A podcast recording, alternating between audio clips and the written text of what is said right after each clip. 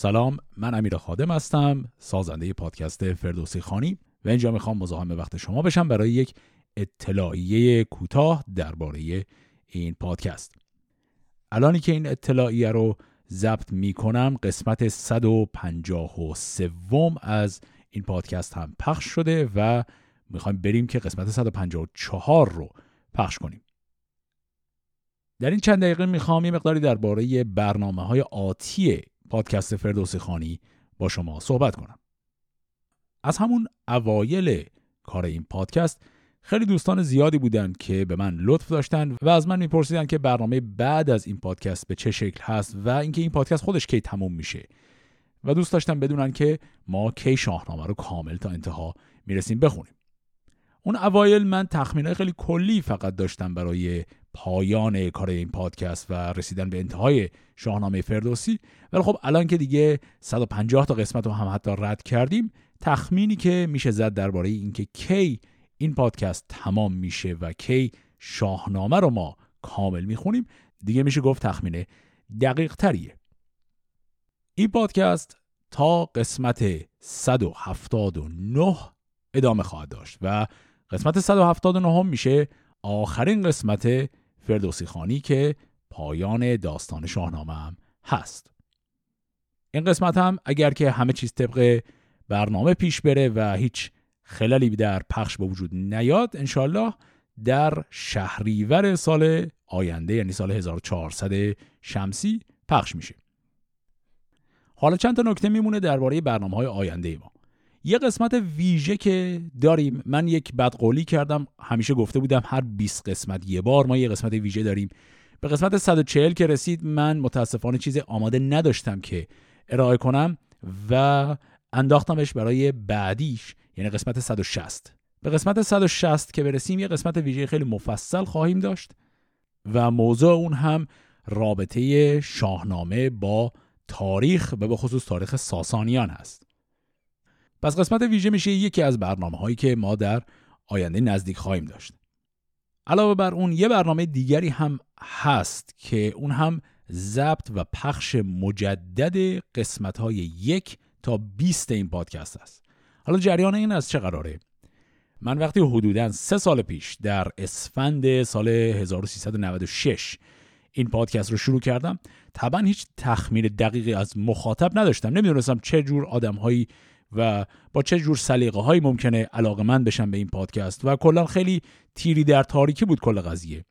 و به همین دلیل یه حدسیاتی زده بودم بر اساس یه فرضیاتی اومده بودم اون پادکست رو طراحی کرده بودم که به مرور زمان این حدسهایی کم عوض شد و شرایطی کمی تغییر کرد.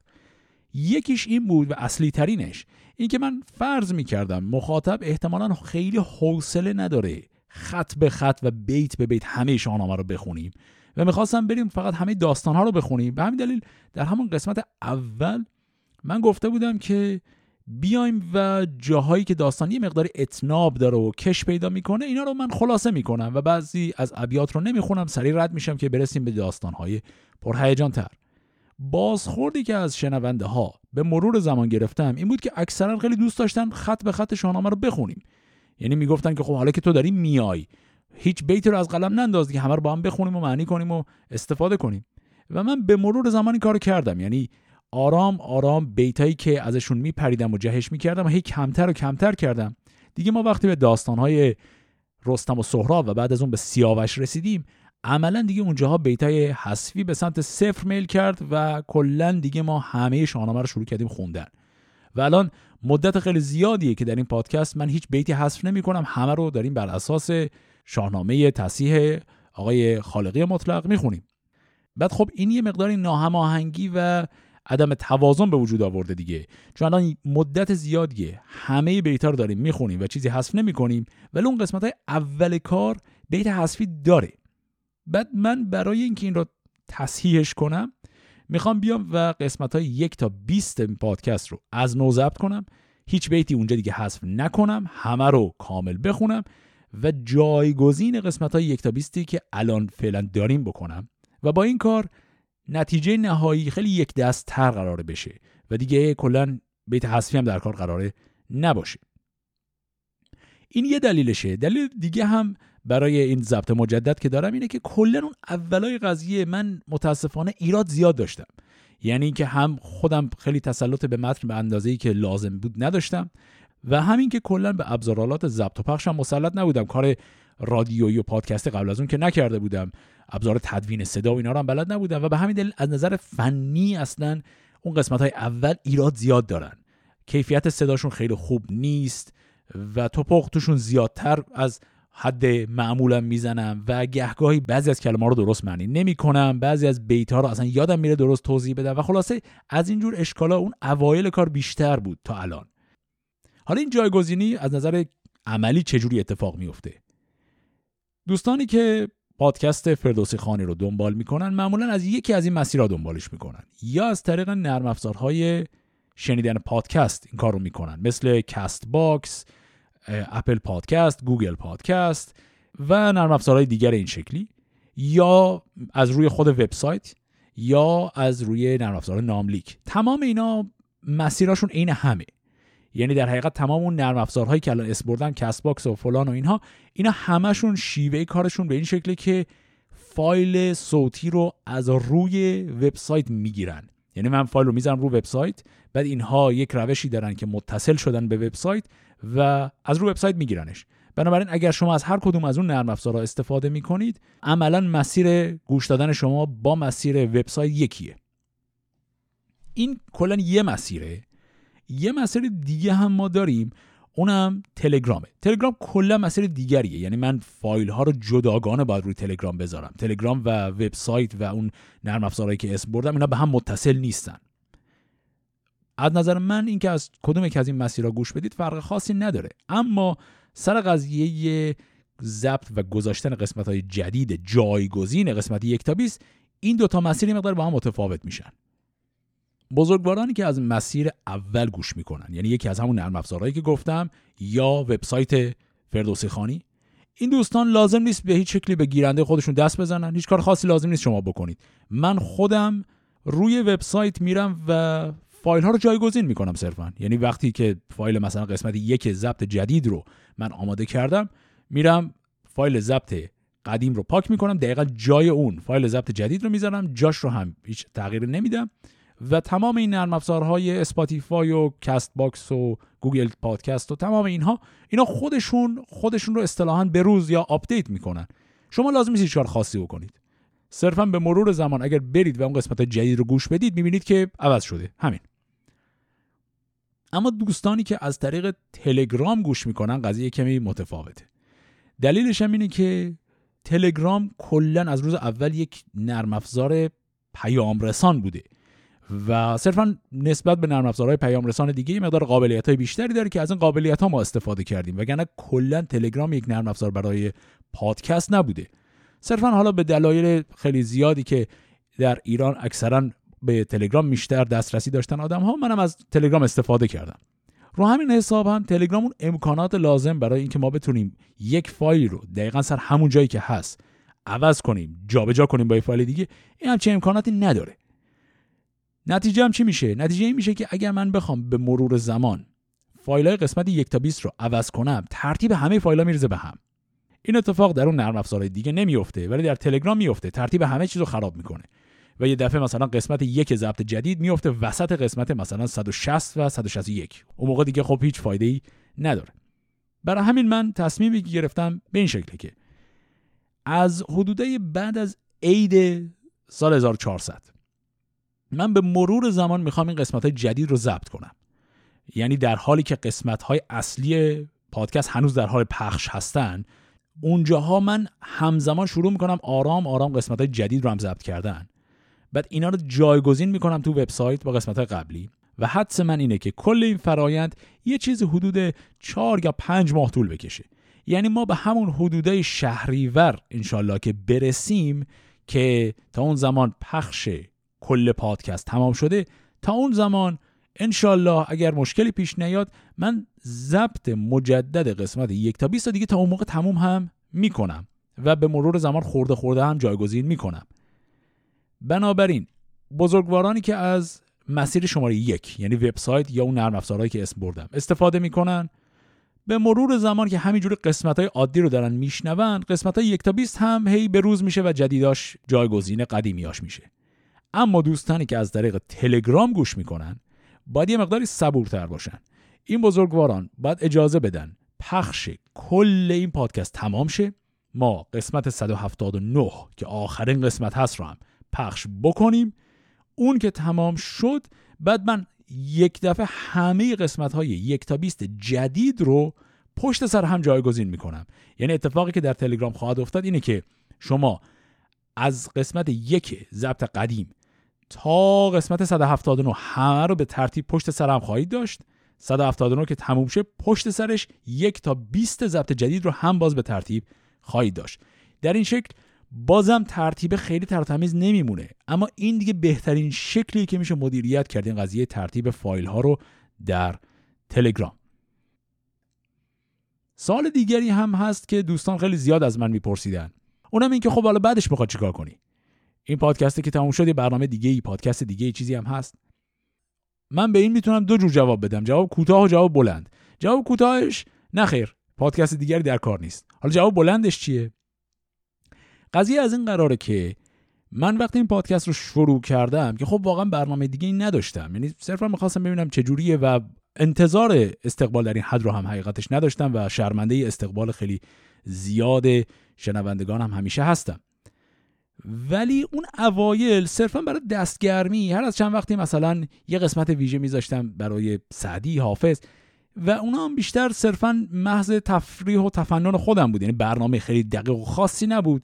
ترجیبند سعدی رو خوندیم یه تیکه کوچکی از بوستان رو خوندیم و ساقینامه حافظ رو خوندیم و چیزهایی از این قبیل. خیلی برنامه جدی در کار نبود. دوستان زیادی همون موقع به من می‌گفتن خب حالا برنامه بعدی رو هم مثلا شروع کن. مولوی نظامی خیلی شعرا نویسندگان بزرگ دیگر ادبیات فارسی هستن می‌تونی روی اونا کار کنی.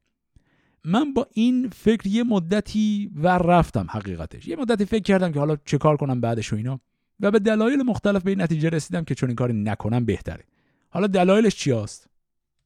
یکی این که اولا توی این دو سه سالی که گذشته دوستان بزرگوار و باسواد زیادی اومدن و دست به کار شدن و شاید تحت تاثیر کار من بوده شاید هم نه نمی‌دونم این رو. اما شروع کردن و آثار دیگر ادبیات فارسی رو در قالب پادکست ساختن و جلو رفتن. یعنی پادکست هایی با محتوای ادبیات. تا جایی که من خاطرم هست قبل از اینکه من فردوسی خانی رو شروع کنم چیز زیادی نبود. اما الان خوشبختانه زیاد شدن این پادکست ها و مایه افتخار و مسرته. که های زیادی وجود داره. مثلا پادکستی هست دوست بزرگواری هست که داره نظامی می‌خونه. اسمش هم فکر کنم هست نظامی خانی.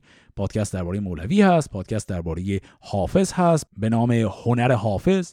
تمام اون مسیرهای استانداردی که شما دارید برای پادکست گوش دادن اگر این اسامی کلمات همین اسامی شعرا رو صرفا درش جستجو کنید همه این اسمای پادکست های دیگه هم خودش نشون داده میشه و می‌تونید استفاده کنید. و تمام این بزرگوارانی هم که این کارا رو دارن انجام میدن همشون روی این آثار تسلط دارن.